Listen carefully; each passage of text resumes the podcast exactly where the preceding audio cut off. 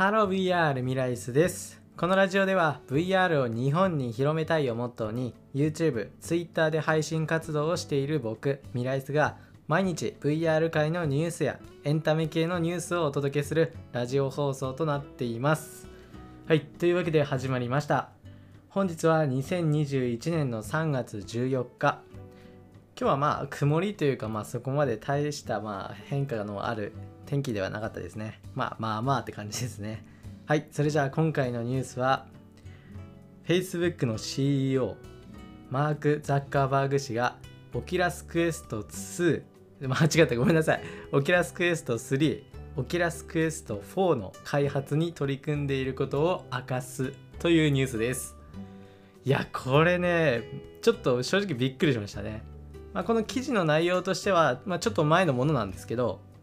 じゃあこれどういうことっていうとまあこの Facebook の社長ですね。CEO の方が我々は製品のチームや動きを本格化させ次の次世代の VR やクエスト3クエスト4がどのようなものどのようなものになるかについて取り組んでいますとコメントしてるんですよね、まあ、ポッドポッドキャストのインタビューで言ってたんですけどいやこれびっくりしましたね。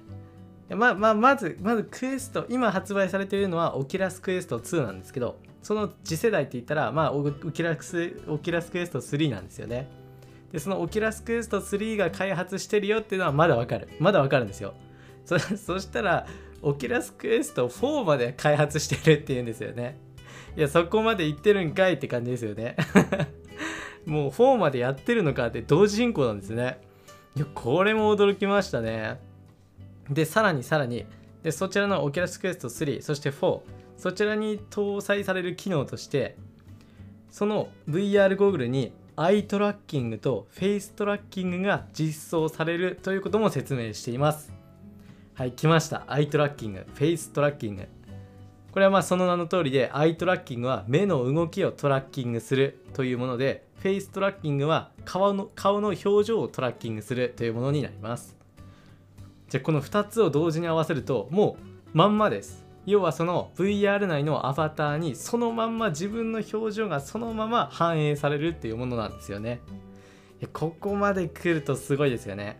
で多分この先もう Oculus Quest 3 Oculus Quest 4はスタンドアロン型でもうほぼほぼ確定なのでもうワイヤレスで PC でつながない単体でフェイストラッキングとアイトラッキングもつくというものなんですよね。いやここすごいですよね。アイトラッキング、フェイストラッキングといえば、最近あの、 Vive の方で発表がありましたよね。まあ、アイトラッキングに関しては、今、 Vive から発売されている、 Vive Pro Eye というものがあるので、それでアイトラッキングができるんですけど、あれはあくまで PC につなげるタイプのもの。なので、高性能なゲーミング PC がなければ意味がないんですけど、で、さらにさらにフェイストラッキングで言うと、本当にそれも最近、 VIVE さんから発売されるということが決定したフェイストラッカーというものがあります。それに関してもやっぱり PCVR のタイプなんですよね。それに組み付けるっていうものなんですけど、じゃあこの Oculus Quest 3、Oculus Quest 4はスタンドアロン型でフェイストラッキングとアイトラッキングを実装するかもっていうことなんですよね。いや、これすごいですよね。これ実装されたらだいぶ革命的だと思うんですよね。じゃあこれが実装されたら何が起こるかっていうとやっぱり VRSNS まあ VR チャットだとか、まあ、バーチャルキャストだとか、まあ、そういった VR 系のあの、まあ、人とコミュニケーションするというものなものに関してなんですけどやっぱりこのアバター自体に表情がそのまま反映されるっていうのはコミュニケーションにおいてかなり重要なポイントなんですよね。これだいぶ変わると思います。もうほとんどの人はその VR で SNS をやるのは当たり前という風になるのにももう近いんじゃないかなっていう風に思います。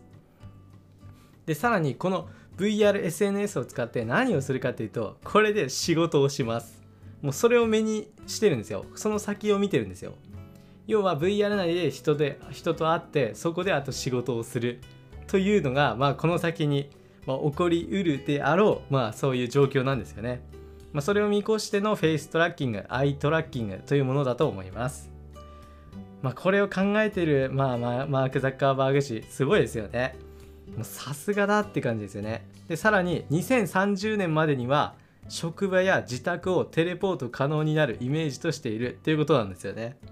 まあ、要はもうななんて言うんだろうその VR 内で自宅とまあ実際の職場っていうのをテレポートするもう実際にその職場に行く必要がなくなるっていうあれなんですよね。まあこれはあくまでもまあその先の話とかまあその先のまあまだ構想であって実際その職業とかによればまあそういうことはできないっちゃできないんですけどその業種によってはそういうことが可能になるっていうことなんですよね。すごくないですかこれ。じゃあそんな未来が来るのかって。ね、じゃあちょっと会社行ってきますでこう VR ゴーグルかぶってそれで出勤ですよ。いやー未来だなすごいなじゃあそんなんだったらね全然もう出勤とかもう問題ないですね。いや僕ももう毎日もう毎日のように車片道20キロとかかけて行ってるんでもう本当に無駄なんですよね通勤の時間って。でそれがテレポート要はもう VR ゴーグルスッとかける数十秒数十秒で出勤ですよ出勤あどうもっておはようございますって言って VR で出勤するんですよ。ではいお疲れ様でしたって待機ももう10秒ぐらいですよ。最高すぎる。いくらなんでも。いやそんなことできたら最高ですよね。いや僕ももうそういうことできるようになる頃にはちょっと VR 系の仕事に就こうかななんて 思ってます。いやもしかしたらね将来ついてるかもしれない。もうこのラジオ後から聞いて「いやお前なってるよ」みたいな感じで言えることが来るかもしれないですね。まああくまでまあかもですけど。まあ、ということで今回はオキラスクエスト3オキラスクエスト4が開発中ということのニュースをお伝えしましたまあ、この先楽しみですね。まずはオキラスクエスト3が来るかと思うんですけど、まあ、それに関してまた詳しい情報があったら、ラジオでお伝えしようと思っています。というわけで、今回はここら辺で終わりにしたいと思います。それではまた別の配信でお会いしましょう。バイバーイ。